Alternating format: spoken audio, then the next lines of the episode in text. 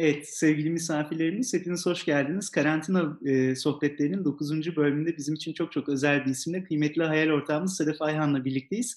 E, Sedef Hanım hoş geldiniz. E, bizi kırmadığınız için, yoğun temponuzda bize vakit ayırdığınız için çok çok teşekkür ederim. Nasılsınız öncelikle? Umarım her şey yolundadır. Keyfiniz, sağlığınız, saatiniz. Çok teşekkür ediyorum. Beni davet ettiğiniz için çok teşekkür ediyorum. Ee, her şey yolunda. Yani olabileceğinin en iyi şeklinde şu anda devam ediyoruz. Ee, çok e, keyifli bir sohbet olacak diye tahmin ediyorum. Seninle hep öyle olduğu için. Valla çok çok teşekkür ederim. Bu arada Sedef Hanım'ın e, benim için şöyle de çok özel bir yeri var. Hem bizim e, hayal ortağımız e, İstanbul Gençlik Platformu'nun kendisi hem de kendisiyle okuldaşız. E, kendisiyle son görüştüğümüzde ben de hala Koç Üniversitesi'nde okuyordum ama artık ben de mezun olduğuma göre evet. e, iki mezun olarak en azından sohbet edeceğiz.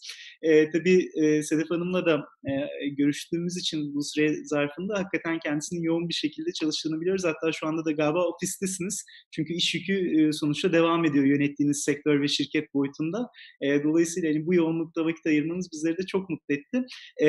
E, şöyle başlayalım. Hani sizin karantina günleriniz nasıl geçiyor? E, nasıl değerlendiriyorsunuz bu süreyi? Bir değişiklik oldu mu olmadı mı acaba? E, böyle etrafta görüyoruz e, doğal olaraktan işler belki bazı eskisi kadar devam etmediği için bazı tanıdıklarımda, arkadaşlarımda daha bir e, yavaşlama var, bir sıkılmalar var bazen insanlarda son zamanlarda e, evde kaldıkları için ama benim pek sıkılmaya vaktim yok açıkçası.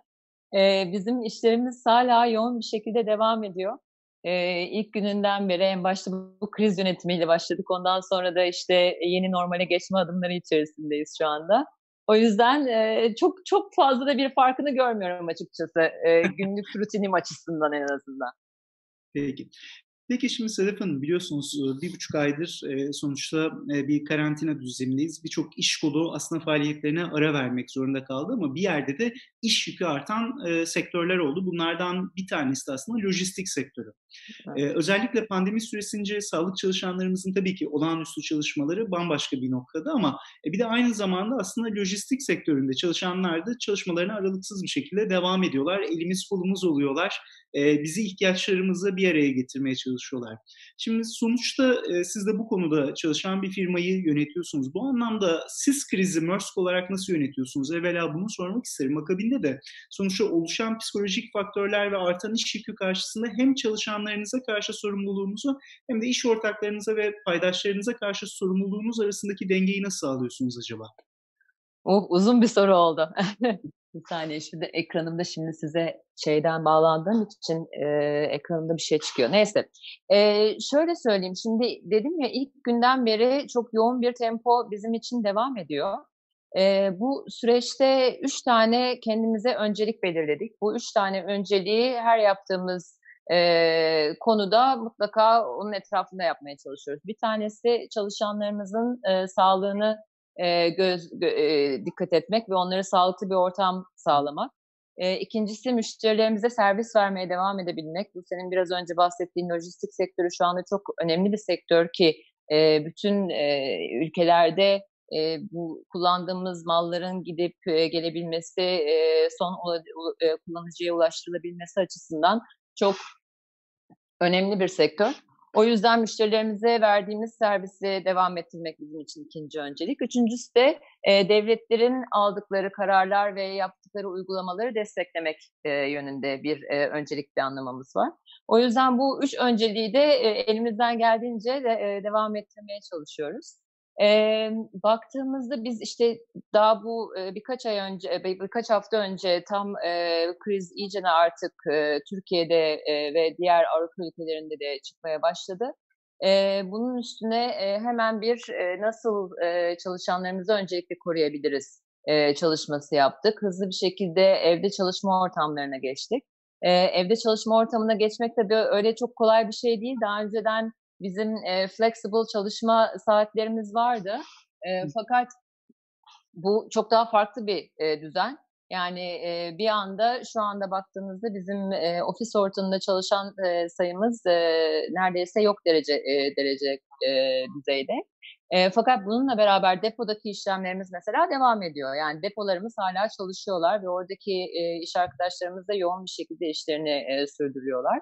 E, onlara bu desteği sağladık. İşte teknik tesisat anlamında e, ofislerdeki bazı e, ne bileyim bilgisayarları e, ofislerden çıkardık, e, evlere geçirdik. E, IT altyapılarına destek verdik e, ki düzgün bir ortam sağlayabilelim e, çalışma arkadaşlarımıza. Onlar da bunun e, vasıtasıyla e, müşterilerimize iyi bir servis verebilsinler diye.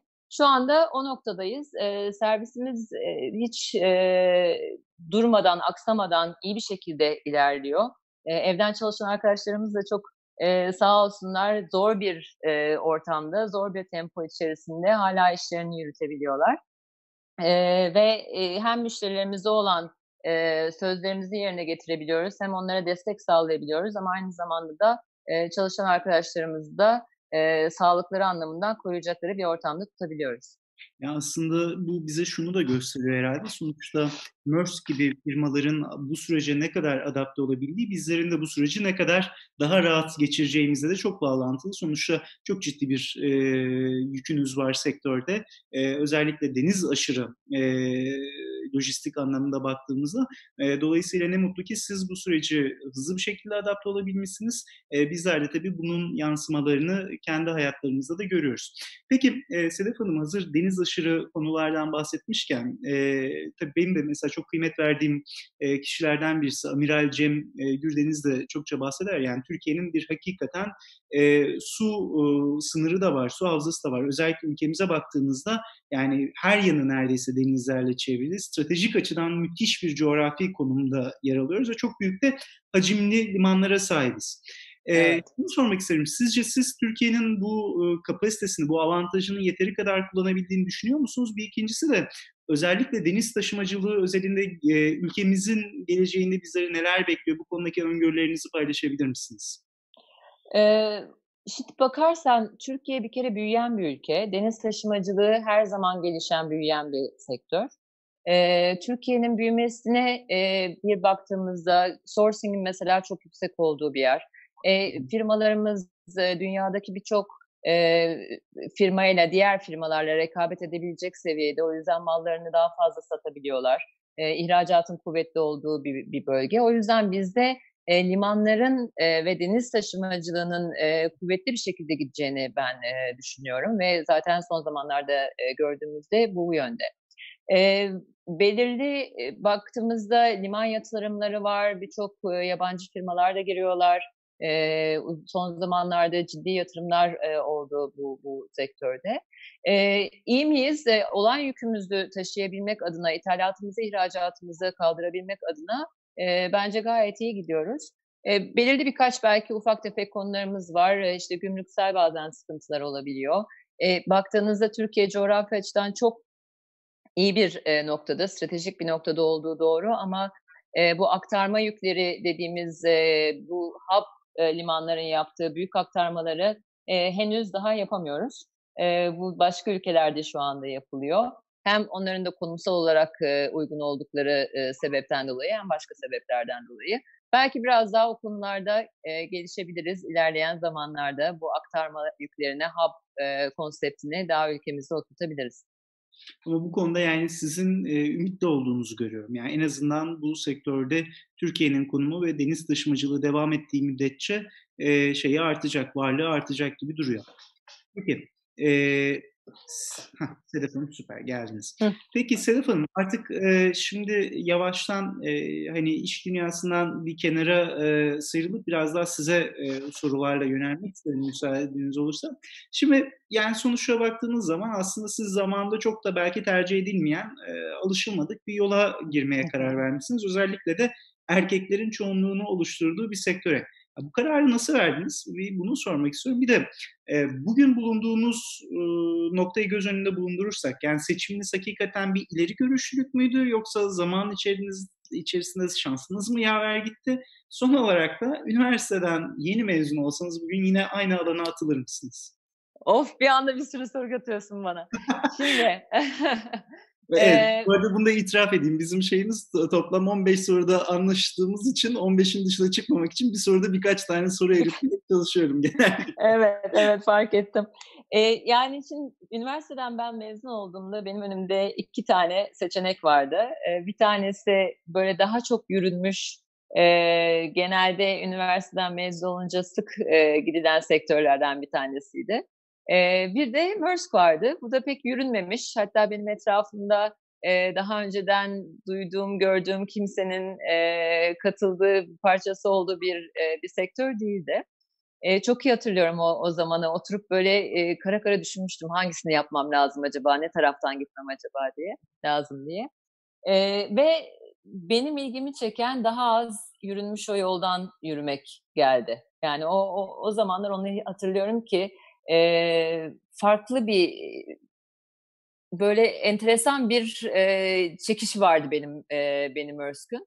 E, tabii yaptıkları o zamanlarki reklamların da çok büyük etkisi vardı. Bu MT programı ol, oluyor olmasının etkisi vardı. Bir yurt dışında çalışma e, olasılığının oluyor olmasının e, etkisi vardı.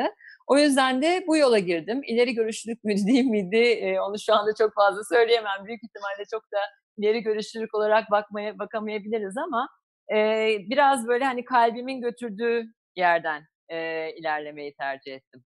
Ama bence şu da var yani sonuçta siz e, alışılmış ve kolay olan yolu değil, farklı olanın içinde yer alma arzunuzu e belki de hani self-esteem yani kendinizi tamamlama, kendinizle bir sonuçta orada e, bir yarışma arzunuz vardı. Herhalde bunu e, dinlemeniz sizi bu noktada bu kadar çekici kılıp bu yolda yürümenize e, sebep oldu diye de düşünüyorum sizi dinlerken.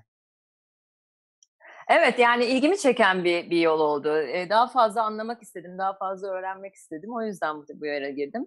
Şimdi dedin ya çok fazla kadınların olduğu bir sektör değil. Aslında baktığın zaman bizde e, e, e Maersk'te Türkiye'de yüzde elli yüzde elli şu noktada kadın erkek e, oranları. E, daha yukarıya çıktıkça bazı pozisyonlarda e, daha liderlik pozisyonlarında kadın oranları daha düşüyor. Ama bu sadece lojistik sektöründe değil, bu bence genelde bütün sektörlerde gördüğümüz bir e, resim. O yüzden sadece bize özel olduğunu e, düşünmüyorum bir algı var ama e, belirli kollarında lojistiğin doğru biraz daha erkek e, dominant e, kollar ama bizim olduğumuz özellikle e, hatların tarafında çok da dengeli bir oran var. Siz söylerken yüzüm tebessüm etti çünkü biz de %65'i kadınlardan oluşan bir oluşumuz ama liderliğini bir süredir bir erkek yapıyor. Dolayısıyla bu yayınlarda da bunu dile getiriyorum karantina sohbetleri biterken belki dernek başkanlığına veda edebilirim diye düşünüyorum. Çünkü bir konu. Ama ne kadar güzel. Demek ki aslında sizin söylediğiniz lojistik sektöründe aslında çok da düşünüldüğü gibi çok büyük bir uçurumda yok. Aslında kadınların da içinde var olduğu ve gayet de başarılı işler çıkarabildiği bir alan. Peki, Kesinlikle öyle. Sedef Hanım, e, yani o sizi belki üniversite dönemlerinizden e, saran o bir şeyler yapma, yaratma arzunuz e, kendinizi Mersk'te e, bulmanıza vesile oldu ve bugün geriye dönüp baktığımızda şunu görüyoruz ki siz Türkiye'nin en güçlü 50 kadın CEO'su arasında seçildiniz. E, şimdi e, çok başarılı bir iş insanısınız. Dünyadaki en büyük gemi lojistiği şirketlerinden birisinde bölge genel müdürlüğü yapıyorsunuz. Akdeniz bölgesini yönetiyorsunuz. E, şunu merak ediyoruz. Sizin bir gününüz nasıl geçiyor? Özellikle iş stresi ve yoğunluğundan sıkıldığınızda kendinizi rahatlatmak için başvurduğunuz yollar var mı? Yani aslında Sedef Ayhan'ın bir günü ortalama nasıl geçiyor? Valla benim günlerim çok yoğun geçiyor. Ee, sabahları erken kalkıyorum genelde. Ee, bu da yani birkaç yıldır daha da erken kalkıyorum e, diye bakabiliriz iş e, yoğunluğu sebebiyle. Ee, belki biraz da yaşın etkisiyle daha erken uyanmayı da öğrenmişimdir bilmiyorum. Ee, sabahları vakitli kalktıktan sonra genelde hızlıca da ofise gidiyorum ve işlerimin başına geçiyorum. E, gün içerisinde yoğun toplantılar e, içerisindeyim. E, yani bu bir yandan günlük performans toplantıları olsun, günlük akışı desteklemek amaçlı olsun. Bazen de daha stratejik toplantılar, stratejik gidişatımızı nasıl şekillendiririz planlamasının yapılacağı toplantılar.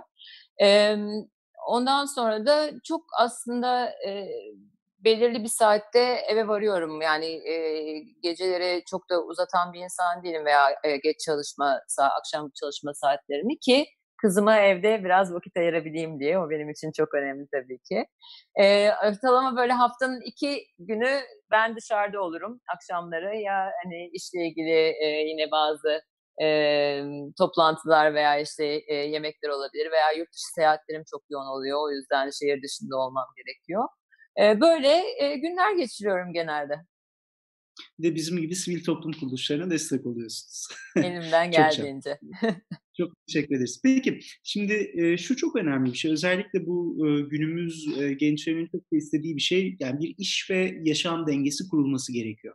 Siz de az önce gerçi e, bahsettiniz ama sonuçta bizim de siz gözlemlediğimiz kadarıyla yani yoğun iş temponuzun yanı sıra hani ailenize ve sosyal yaşantınıza da gereken vakti fazlasıyla ayırabiliyorsunuz. E, ama tabii bu şundan çok önemli. Sizler gibi pozisyonlarda bulunan insanlar e, bazen özellikle iş lehine bu sınırı aşabiliyor, kaçırabiliyor. E, çünkü çok yoğun bir tempo ve çok önemli sorumluluklar bunlar. Sizin bu dengeyi sağlarken bir sırrınız var mıdır? Bir bunu sormak isterim. Bir de e, sonuçta az önce e, annelikten bahsettik. Yani anne olmanın iş hayatında size kazandırdığı farklı bir bakış açısı var mıdır? Bunu merak ediyorum açıkçası. Tamam. Eee, şimdi bu öncelikleri belirlemek çok önemli bence. Yani o dengeyi kurabiliyor olmak lazım. Her gün o dengeyi kuramıyor olabilirsin. Eee, bu demek değil ki, eee, işte belirli günler gelecek, çok yoğun, eee, çalışılıyor. O biraz denge bir tarafa doğru gidiyor. Eee, başka bir gün onu başka bir şekilde kompanse edebiliyorsun. Eee, benim için bir, önceliklerimi belirlemek ve onları gerçekten iyi planlayabiliyor olmak önemli. Eee, bir de bazı konulardan feragat etmek gerekiyor. Yani her şeyi bir anda yapamazsın sonuçta. Eee, bir şey yapmayı seçiyorsan aynı zamanda bir şey yapmamayı da seçiyor oluyorsun. O feragat edebildiğin konuları da yine belirleyebilirsen ve de eee, iç rahatlığı yaşayabilirsen o konuda da bence insan dengesini eee, ayarlayabiliyor. Yani ben, aslında sizin söylediğiniz şey temel olarak yani sonuçta sizin bulunabildiğiniz yerde yapacak birçok şey varken bunların arasından hangilerini yapacağınızı ve aslında hangilerinden fedakarlıkta bulunacağınızı seçmek ve bunu tespit etmek herhalde işin temel sırrı. Tabii yani bu hem iş hayatı tarafında olsun hem de özel hayat tarafında olsun. Özel hayatta da her istediğini yapamıyorsun bu e, dengeyi kurabilmek adına. İş hayatında da bazı detaylara giremiyorsun veya onları işte delege ediyorsun. E, belirli konulara daha öncelik veriyorsun. Belirlilerini bir, bir, bir adım geride bırakıyorsun ki e, insanın kafası ona göre sağlıklı olsun. Yoksa öbür türlü sadece bir şekilde veya bir sadece iş hayatında çok uzun süre yoğun e, götürüyor olmak genel olarak e, sağlığı da kafa sağlığını da bence çok e, çok iyi bir şey değil uzun uzun vadede. Peki şundan bahsettik hani annelik babalık bunlar da ciddi öğrenme süreçleri. Sizin bu özellikle anneliğinizden öğrendiğiniz şeylerin işe bakışınızda yarattığı bir farklılık var mı acaba?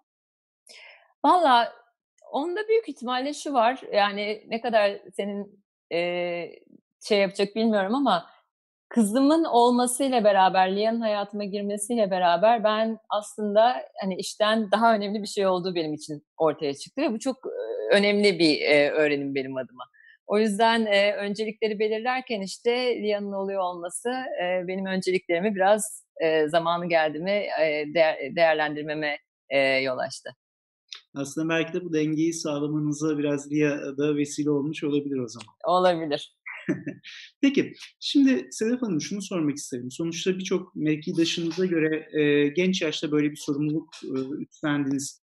E, sizce e, sizin genç yaşınızda diğer akranlarınıza göre yarattığınız fark ne olduğu için böyle bir konuma geldiniz? Sonuçta herkes genç yaşında e, iyi yerlerde olmayı, bulunmayı çok ister ama sonuçta sizin yarattığınız bir fark var. Sizce bu fark neydi tam olarak? Yani tabii benim yaşımda çok başarılı insanlar var. Benim akranlarım. O yüzden hani bana özel bir şey olduğunu düşünmüyorum. E, ama benim yapmaya çalıştığım birkaç bir şey oldu. Bir, e, devamlı kendimi geliştirmeye özen gösterdim. Yani olduğum yerde kalmaktan e, sadece pozisyon anlamında değil ama yaptığım işleri e, daha da genişletmeye, daha fazlasını üstüme almaya çabaladım. Elimi kaldırdım devamlı. Yani daha fazla alabilmek adına, daha fazla öğrenebilmek, daha fazla da kendimi gösterebilmek adına. E, çok çalıştım çok çalışmak gerekiyor. Öyle çalışmadan e, belirli belirli şeyler olmuyor. E, bunu da biraz kabul etmek gerekiyor. E, ve de e, baktığında insanların bence bu özellikle dinleyen arkadaşlar için önemli olacaktır. E, kendi fark yaratabilmesi gerekiyor. O farkı yaratırken de e, dedim ya biraz önce o elini kaldırmak çok önemli. Yani bir sürü e, aslında birey var bir ortamda, bir çalışma ortamında veya herhangi başka sosyal ortamda da aynı şey geçerli olabilir. Ama e, orada ben diğerlerinden nasıl e, kendime e, daha farklı bir e, duruş sağlayabilirim, daha farklı kendimi gösterebilirim, nasıl daha öne çıkabilirime dikkat etmek gerekiyor iş hayatında. Ee, ki hani e, doğru çevrelerde bulunaraktan, doğru network'ü kuraraktan, e, kendinizi yaptığınız işlerle göstererekten e, olabilecek bir şey. Yani tabii burada e, sizin de söylediğiniz aslında sonuçta bu işin temel sırrı çok çalışmak ve özellikle e, sorumluluktan kaçmak yerine daha da fazlasını yapabilmek için kendiniz de aslında bu konuda bir yarışa girebilmek. E, daha fazlasını siz talip oldukça ve yaptığınız işin altından layığıyla kalktıkça da e, yollar daha kısalabiliyor, süreler daha azalabiliyor. E, peki e, az önce aslında e, sohbetimizin başında da bahsettiniz yani Merskü seçerken temel olarak e, yurt dışındaki iş imkanı olması ihtimalini de sizi çok heyecanlandırdığını söylediniz ve aslında evet. siz e, sonuçta hayatınızın bir bölümünde İngiltere ve Danimarka'da da çalıştınız. E, şunu merak ediyoruz özellikle tabii gençler olarak yurt dışında bir e, yaşam veya bir bir dönem çalışma arzusu olan çokça da arkadaşımız var. E, siz yurt dışında çalışmanın e, kişiye herhangi bir katkı sunduğuna inanıyor musunuz? Ya şayet inanıyorsanız bunların nasıl katkıları olduğunu düşünüyorsunuz? E, özellikle bir de bu iki ülkede e, çalışma deneyiminizin e, sizi siz yapan faktörlerde neyi etkilediğini düşünüyorsunuz? Yani İngiltere ve Danimarka'nın sizin üzerinizde nasıl etkileri oldu? Ben Danimarka'da ve İtalya'da çalıştım. Evet. İngiltere'de e, çalışma henüz fırsatım olmadı. E, ve çok çok büyük katkısı var. Yani kişinin gelişimi açısından e, en azından benim e, kendi ayaklarımın üzerinde durmamı sağlayan bir e, deneyim oldu o benim için. Onun öncesinde annemle, babamla, kardeşimle yaşıyordum. Bir anda tek başıma yaşamaya başladım. Yabancı bir ülkede kendi evimi kurdum, kendi düzenimi kurdum, işte kendi paramı e, kazanmaya başladım. E, ve orada farklı kültürlerle bir arada oluyorsunuz, farklı bakış açıları öğreniyorsunuz, tek başınıza yaşamanın verdiği başka bir ülkede zorlukları öğreniyorsunuz. Onlarla baş, başa çıkmayı öğreniyorsunuz. E, çok ciddi e, bana katkıları oldu. E, fark, dedim ya biraz önce farklı kültürler, e, özellikle ben Danimarka'dayken çok farklı e, ülkelerden gelen arkadaşlar vardı. O yüzden onları da tanıyıp o kültürleri de öğrenme şansı edindim. Planlama açısından özellikle Danimarka bana planlama, disiplin, e, disiplinli çalışma açısından çok şeyler kattı. E, bütün bunların yanında biraz tabii sosyal anlamda da insan çok e, geliştiriyor kendisini. Yeni yerler tanıyorsun, yeni yerler görüyorsun, yeni dillerle e, e, öğrenme şansın oluyor. O yüzden benim için çok çok değerli yıllardı. Peki siz şu anda bu yayını izleyen arkadaşlarımız özellikle iş hayatlarının belli bir kısmında yurt dışı tecrübesini öneriyor musunuz? Ee, yani bu, bu konuda sizce nasıl bir kariyer planlaması yapabilirler? Yani bu, bu ihtimalin üzerine düşmek gerekiyor mu acaba? Eğer böyle bir şansları varsa tabii ki öneriyorum. Evet. Ama buna hazır olmak lazım. Yani bunun yaparken de zorlukları olacağının farkına vararaktan bu yola girmek lazım. Ee, eğer bu tarz bir Duyabiliyor musunuz beni? Evet, evet gayet iyi geliyor. tamam. Eğer bu tarz bir istek yoksa bu e, çünkü zorlukları da var, çok ciddi zorlukları var e, bu tarz bir hayatın e, erken yaşta yaşanıyor olması ki e, yine erken dediğimiz şimdi birçok e, insan yurt dışında okumaya da gidiyorlar. Bu da aynı derecede bence önemli. Bir yandan sadece iş hayatı değil, yurt dışı deneyimi güzel bir deneyim oluyor. E, o yüzden kesinlikle tavsiye ederim e, sizden önceki konuklarımızdan e, Erhan Erkut da aslında yurt dışı tecrübesinin çok önemli olduğundan bahsediyordu. Belki iş hayatı, belki eğitim hayatı e, bir süre boyunca farklı kültürlerde tanış olmanın çok ciddi e, etkisi olacağı aşikar. Peki eğitime dönecek olursak sonuçta siz e, baktığınız zaman Üsküdar Amerikan Lisesi ve Koç Üniversitesi ekonomi bölümü gibi yani çok önemli ve iyi okullarda okudunuz ve mezun oldunuz. Şunu merak ediyoruz yani sizce şu an bulunduğunuz konumun arkasında bu eğitimlerin ne kadar bir etkisi var? Yani özellikle okulda öğrendiğimiz bilgiler iş hayatına gerçekten geçerli mi yoksa Hı. teorik mi kalıyor? E, son olarak da Lia'dan bahsettik. Siz mesela bir anne olarak kızınızın nasıl eğitim almak istiyorsunuz? Pardon. Ee, evet kesinlikle e, okuduğum okulların etkisi olduğunu düşünüyorum. Hem eğitim olaraktan Türkiye'nin önde gelen okulları e, kuvvetli bir eğitim e, aldığımı düşünüyorum zamanında. E, bununla beraber bana verdiği sosyal olanaklar, e, arkadaşlıklar da çok değerli oldu. e, ve beni ben yapan aslında e, birçok faktör varsa bir bölümü işte büyütülmemse, ailemse başka bir tarafı da okuldaki e, yaşadığım yıllar. Polis hayatı olsun, üniversite hayatı olsun ikisi de çok değerli, çok kıymetli. E, neydi bir sorun daha vardı hatırlat bana. Siz, e, yani anne olarak mesela Lia'nın nasıl bir eğitim almasını istiyorsunuz? hayatınızda nasıl bir şey var? Tabii yani o, tabii eğitim o zamandan bu zamana değişiyor, evriliyor. Evrilsin de daha da evrilmesi gerektiğini düşünüyorum şu zamanlarda. E, vallahi daha çok erken çünkü Lia şu anda 4 yaşında bile olmadı. Yakın zamanda birkaç gün sonra olacak. E, şimdiden ama bir e, yuvaya gidiyor. E, ve e, görüyorsun yani içinde neler var, neler onun ilgisini çekiyor, ne tarz konularda becerileri olabilir. Yavaş yavaş onu hissetmeye başlıyoruz. Çok e, eğitimini şu anda daha bugünden planlamayı düşünmüyorum. Daha çok erken bence ama e, umarım ki onu e, öne çıkan özelliklerini daha da e, kuvvetlendirebileceği tarzda bir eğitim alır. Eğitim alır. Peki yine öğrencilik hayatınıza dönecek olursak e, şey de merak ediyorum. Yani mesela nasıl bir öğrencilik hayatınız oldu? Özellikle yine o döneme e, dönüp bakınca iyikileriniz ve keşkeleriniz var mıdır? Benim öğrencilik hayatımda ben çok başarılı bir öğrenci değildim. Size açık açık bunu söyleyeyim. E, yani ortalama bir öğrenciydim diyelim. Ee, ama şöyle düşünüyorum yani bir, bir yandan hani bir not tarafı var, bir ders tarafı var öğrencilik hayatında, bir de bir sosyal tarafı var. Ee, sosyal açısından e, aktif olduğum bir, bir dönemdi. E, işte lisedeyken mesela basket takımındaydım, MUN diye bir e, takımın içerisindeydim e, gibi ve arkadaşlıklarım çok kuvvetlendi. O zamanın bana çok büyük e, artıları var o, o zamanlardan gelen e, arkadaşlıklarımda.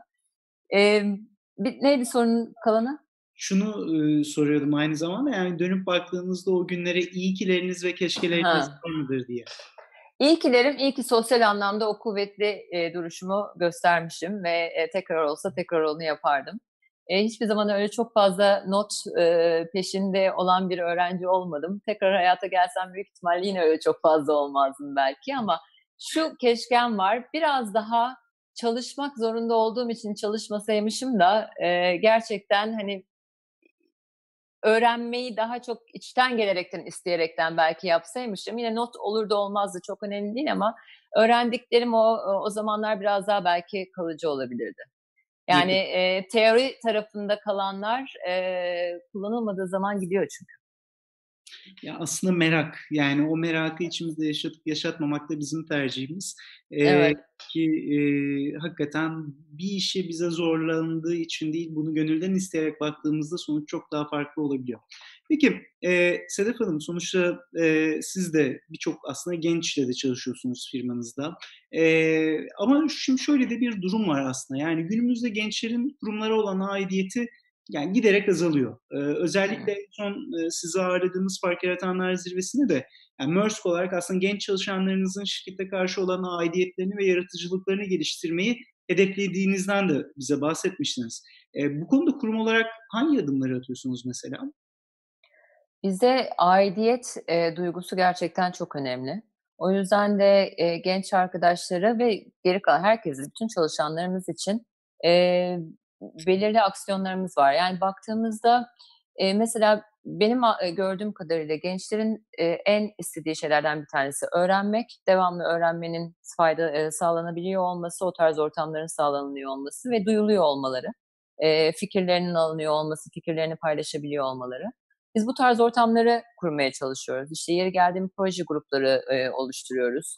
E, yaptığımız iş zaten e, yoğun e, kişisel çabayı gerektiren bir iş. O yüzden onlara e, daha böyle e, yukarıdan aşağıdan ziyade aşağıdan yukarı e, onların fikirlerini alabileceğimiz, e, daha böyle antreprenör yanlarını ortaya çıkarabilecekleri ortamlar sağlamaya çalışıyoruz.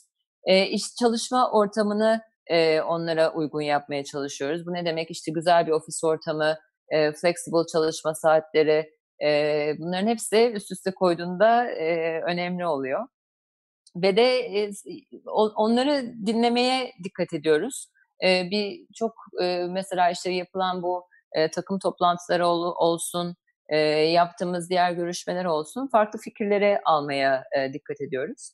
E, çoğunlukla da işe yarıyor diye düşünüyorum. Evet gençlerde biraz daha böyle farklı konuları deneme isteği belki var. E, olabilir e, ve kendisine uygun olmadığını düşünen bir insan farklı bir yola gitmekte de çok özgürdür, çok da haklıdır.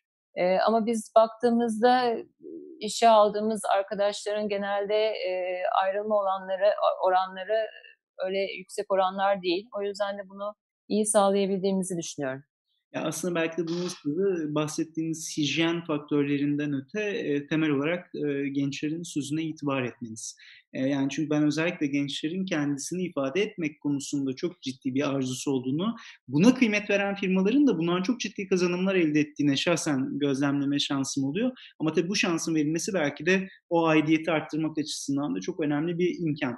E, peki bir de şunu sormak isterim Sedef Hanım. Sonuçta baktığınız zaman aslında gençler, günümüz gençleri özellikle bir şirkette çok uzun yıllar çalışmayı planlamıyor ama sizin kariyerinize baktığımızda 2001 yılından beri kesintisiz bir şekilde Maersk çatısı altında çalıştığınızı da görüyoruz.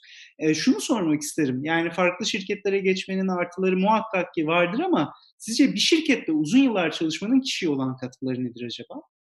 İkisinin de ayrı farklılıkları ve zorlukları var. Ayrı e, artıları ve zorlukları var diyelim. E, katkıları şu, bir kere şirketi çok iyi tanıyorsun. Şirkettekileri çok iyi tanıyorsun. Uzun yıllar burası benim bir ailem gibi şu anda Maersk. E, her e, farklı ülkeden, farklı birimden e, insanları çok e, uzun senelerdir tanıyorum. O yüzden karar verme mekanizmasında da etkilerim e, yüksek olabiliyor. E, şirketin aldığı belirli kararları e, sindirebilme ve bunu e, yaşatabilme açısından da şirket kültürüm uzun zamanlı olduğu için e, zorluklar e, daha az çekiyorum belki başkalarına göre. E, o yüzden uzun süre aynı şirkette olmanın verdiği bir aslında bir güven hissi var, bir e, kolaylık hissi var, bir tanımışlık hissi var. E, o yönden benim adıma e, evet hani çok da yapılan bir şey değil. Belki 20 yıl oldu ve aynı şirketteyim. E, ama e, ve e, zorlukları da tabii hani dedim ya biraz önce illaki şu anda başka bir e, şirkete geçecek olsam e, eminim belki daha zorlanırım daha fazla şirket değiştiren insanlara göre. E, ama şu an için e, gördüğüm bu yılların bana verdiği şirketi tanıyor olma ve kültürünü tanıyor olmanın verdiği artıları e, çok iyi oldu benim adıma. Yani aslında bu tabii ama sizin doğru kurum kültürüyle özdeşleşmenizle de alakalı. Yani bunu bulduğunuz çok. zaman yeni maceraları aramaktansa tabii. E, sizin kültürünüze uyan bir kurum kültürü içerisinde var olmak dediğiniz gibi birçok daha farklı altyapıyı da size kazandırıyor. Hem güven ortamına hem daha fazla sorumluluk alabilmeye hem kurumun e, vereceği kararlarda daha aktif olmayı tabii yıllar içerisinde o kurumu da tanıyarak, bilerek. Dolayısıyla belki hani gençler içerisinde sürekli kurumları değiştirip her iki yılda, üç yılda bir yeni bir macera yerine doğru noktada başlayıp o yerde devam etmenin de işte sizin belki örneğinizdeki gibi kısa zamanda tabii çok çabada çalışarak iyi noktalara gelme imkanı da sunduğu belki bir aşikar. Özellikle tabii gençlerin bu kadar çok sirkülasyonun olduğu bir dönemde. Peki. Evet çünkü şey açısından baktığın zaman Mörsk'ün mesela kültürü benim çok içselleştirdiğim bir kültür. Yani çalıştığım firmaya eğer ben kültürünü e, içselleştirebiliyorsam bu herkes için geçerli o aslında içinde olmayı, uzun süre içinde olmayı isteyebileceğim bir ortam yaratıyor kişiye. Ee, biraz da sebat etmek gerekiyor. Ben benim belki e, uzun bir sebat oldu ama e, belirli yerlere gelebilmek adına da e, böyle hep e, işte bir yerden bir yere atlayayım, kısa vadeli kazanımlar kazanayım yerine uzun vadeli baktığınızda o sebat ve e, kendini göstererek e, belirli noktalara gelmek daha bence kolaylaşıyor. Peki şimdi son sorularımıza geliyoruz ama siz tabii bu saate kadar hep hani gençlerin bir yola başvurmasından e, söz ettik. Sizin hikayenizden konuştuk ama sonuçta aslında siz şu anda bulunduğunuz nokta itibariyle de karar vericisiniz. Özellikle de işte gençlerden bahsediyoruz. Gençler e, sonuçta sizinle çalışmak için de size çokça başvuruyorlar. Şunu merak ediyorum Sedef Hanım, hani e, az önce e, belki bir ipucu verdiniz. Hani ben çok e, muhteşem bir öğrenci değildim. Yani e, başarılıydım ama hani bu konuda belki çok e, önceliklerim yoktu diye. Şunu size sormak istiyorum. Yani sizin mesela çalışma arkadaşlarınızı seçerken önünüze getirilen e, CV'den e, ziyade hakikaten dikkat ettiğiniz hususlar var mı? Varsa bunlar neler? Yoksa CV'deki e, bilgilere itibar etmek sizin için daha mı kıymetli bu anlamda? Ha, CV bir kapı açıcı e, ve ondan sonra da çok çok da fazla bir e, değeri yok bir anda. Yani ilk interview'yu getirir size CV. Ondan sonra asıl önemli olan benim dikkat ettiğim e, o CV'nin içeriği tabii ki önemli. Çünkü alacağınız pozisyona göre, bazen e, yeni mezun yeterli olur o role. Bazen belirli bir deneyimi olan bir insanı almanız gerekir. E, veya işte ne bileyim belli kriterleri e, çek atmış e, CV'lere e, değerlendirirsiniz. O yüzden CV önemli. O CV'de göze çarpan, e, kişiyi öne çıkaran, hep bahsediyorum ya fark yaratmak e, diye. E, bir, bir şey varsa o interview'yu daha da e, çabuk geçir, e, getirir. E, ama asıl önemli olan bence ilk yapılan görüşmedeki e, kişinin e, kendini nasıl gösterdiği. İstekli mi? E, isteğini iyi ifade edebiliyor mu? Kendini iyi ifade edebiliyor mu? E, daha önce neler yapmış? Nasıl e, kendi e, arkadaşlarına göre fark yaratmış öğrencilik yıllarında mesela şimdi bizi izleyenler, e, dinleyenler çoğunlukla öğrenci olduğu için e, nasıl sıyırmış kendisini? E, niye bu kişiyi seçmeliyiz? Bize anlatabilecek e, o, o görüşme çok kıymetli oluyor. Herhalde yani e, güven faktörü de bu anlamda çok o, ön plana çıkıyor diye düşünüyorum. Yani özellikle tabii dünyada rekabet artıyor. Özellikle teknolojiyle birlikte bireyselleşme de ön planda ama e, yani e, güven verebilmenin çok ayrı bir e, yeti olduğunu e, ve bunun da arandığı kanaatindeyim. Bilmiyorum e, siz de aynı kanaati paylaşır mısınız benimle? Kesinlikle güven çok önemli ama işte en başta o bahsettiğim zaten e, işi istiyor olması bile o güveni yaratmanın başlangıç noktalarından bir tanesi. Çünkü dünyanın en iyi CV'si olursa olsun, harika e, işte ortalamalarla mezun olmuş olsun, e, karşınızdaki kişi eğer o e, dediğin güveni yaratamıyorsa veya ilgisini yeterince gösteremiyorsa o zaman çok büyük bir değeri olmuyor. Anladım. Ben çok defa biliyorum ki harika CV'leri biz e, eledik ve onun yerine o kadar harika gözükmeyen bir CV'deki insanlarla ilerlemeyi tercih ettik e, ve doğru kararlardı. Peki, e, yani bir yanda aslında Sedef Hanım bahsettiğiniz gibi sonuçta bu süreçte e, MERS gibi kurumlarda çalışan çokça genç var ama bir yerde de hani aslında ülkemizde e, çoğu mezunda iş bulmak konusunda çok zorlanıyor. Yani bunun e, temel nedeni olarak da gençlerin yeteri kadar donanıma ve yetkinliğe sahip olmadığı aslında ortada. Ee, özellikle sizin de e, gençleri iş dünyasına hazırlamak için hazırlanan bir programda yer aldığınızı biliyorum. Hatta o, orada da sizinle birlikteydik ama yani sizce e, bu tip programlarda öne çıkan özellikler neler olmalı? E, ve şu anda Türkiye'de bu tip programlarda gördüğünüz eksiklikler nelerdir? Bunu size sormak isteriz. Yani aslında e, nasıl yetkinlikleri olan gençleri istiyorsunuz ve bu yetkinlikleri kazandırmak konusunda ne yapılması gerektiğine inanıyorsunuz? Ben bahsettiğim programlardan bir tanesine geçen sene katıldım. Çok da e, keyifli oldu benim adıma. E, genç arkadaşlarla beraber olmak, onları biraz e, tanımak için. E, bu tarz programların bence iki tarafı var. Birincisi e, gençlere ne katıyor, ikincisi katılımcı firmalara e, ne katıyor. E, gençlere ne kattığına baktığımızda belki de bir, bir e, mesela ben sizlerin yerinde ol, olsaydım, e, sen değil tabii artık sen mezun oldun ama e, dinleyen arkadaşlarımızın yerinde olsaydım ve işte üniversite zamanlarıma geri döndüğümde daha fazla bilgi, sektörler hakkında daha fazla bilgi edine, edinebilmeyi isterdim. Bu konuları bilen e, kişilerle konuşup onlardan dinlemeyi, onlarla fikir alışverişinde bulmak, bulunmak isterdim.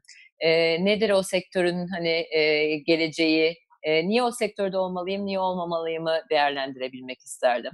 E, bu programlar bence bunu biraz daha belki destekleyebilirler.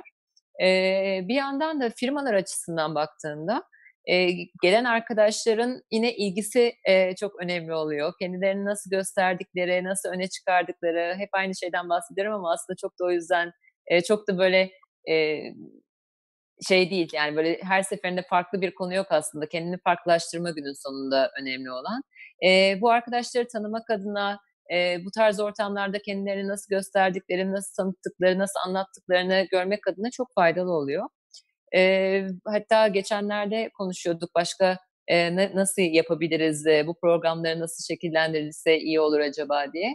E, belki bir noktada hatta belirli bir e, katılımcı sayısına, öğrenci sayısına e, düşürüldükten sonra hani bir e, şey oluyor ya e, süreç geçiyor aynen. E, belki o arkadaşlara şirketlerdeki ufak tefek projeler verilebilir kendilerini biraz daha hem onların öğrenmesi adına e, geliştirmeleri adına hem de o değerlendirmeye e, iş üstünde e, görmek adına faydalı olabilir. Yani aslında şunu buluyorsunuz, gençlerin eksik olduğu donanım aslında iki yönlü. Yani buradaki temel e, sır da e, ortak aklı egemen kılabilmek ve nesiller arası diyalog e, sağlayabilmek. Bunun sağlanması hem gence hem de özellikle şirketlere de çok ciddi çıt, e, çıktılar sağlıyor. Ve belki dediğiniz gibi sadece bir şeyleri paylaşmak, bilgi ve veri transferi çok kıymetli olsa da bunun üzerinde de bir takım sorumluluklar verebilmek, o gençlerden beklenen yetkinliklerin kazanılması ve firmaların da çağa ayak uydurabilmesi için çok daha önemli kapılar açabiliyor. Peki Sedef Hanım valla 40 dakikayı geride bıraktık. Ee, sık ah. sözü vermiştim. Son da soruma geldim. Zamanlama olarak gayet iyi gittik. Ee, son olarak da şunu sormak istiyorum. Tabii e, bizim için çok e, kıymetli bir kavram. Başarısızlık. E, özellikle çok uzun zamandır üzerinde çalıştığımız ve keyif aldığımız bir konu. E, şunu sormak isterim. Hep tabii başarılarınızdan bahsettik ama ya hayatta yaşadığınız hiç büyük bir başarısızlık oldu mu? Yani olduysa bunu bizimle paylaşıp nasıl bir motivasyon? Olmaz olur mu Doğacan? Hangi birini saysam acaba sana şu anda? Ee, yok tabii ki oldu. Başarısızlık olmadan başarı olması e, pek olacak bir iş değil. E, çok başarısızlığım e, oldu. Ufak çaplı, daha büyük çaplı. E, ve bunları aslında e, biz şirket kültürümüzde de yine bu var. Yani önemli olan başarısız olmak değil, önemli olan bir şeyi yapamamış olmak değil. Ondan ne öğreniyoruz, nasıl e, durumu düzeltiyoruz e, tarafı çok önemli. Kendi adıma da keza öyle. Bir kere büyük şeyler yapmaya çalıştım mı, büyük değişiklikler yapmaya, büyük değişimler e, yapmaya çalıştığın zaman e, mutlaka bunun bir parçası başarısız. Yani her şeyi zaten ilk gününden en iyi şekilde sonuna getirmek bir e, bir, bir hayat bence yok. E, büyük projeler yapmaya çalıştığımız zaman öğreniyorsun e, ve ona göre birazcık sağa dönüyorsun, sola dönüyorsun, biraz daha öğreniyorsun. O şekilde ilerliyorsun. Benim mesela aklıma gelen e, birkaç yıl önceydi bir yeni bir e, ürün sunacaktık markete. Çok da böyle ufak olduğumuz bir üründü. Dedik ki ya bundan daha kötü olamaz zaten. Hani biz buna hemen girelim, yapalım, harika yapacağız, mutlaka büyürüz yılın sonunda bir baktık daha küçülmüşüz. ee, yani ve hani şeysizlikten değil, çabalamamış olmaktan değil, bir türlü onu kaldıramadık, bir türlü e, yoluna oturtamadık. E, o tarz durumlarda ki o örnekte de aynı şekilde geçerliydi. E, ne, nerede bir, bir durup bir bakmak gerekiyor. Yani bir şey burada yanlış gidiyor belli bir kere o noktaya e, insanın kendisine e, doğru olması lazım ve böyle e, pembe bulutlar içerisinde geziyor değil, çok daha kritik bir şekilde bakabiliyor olması lazım.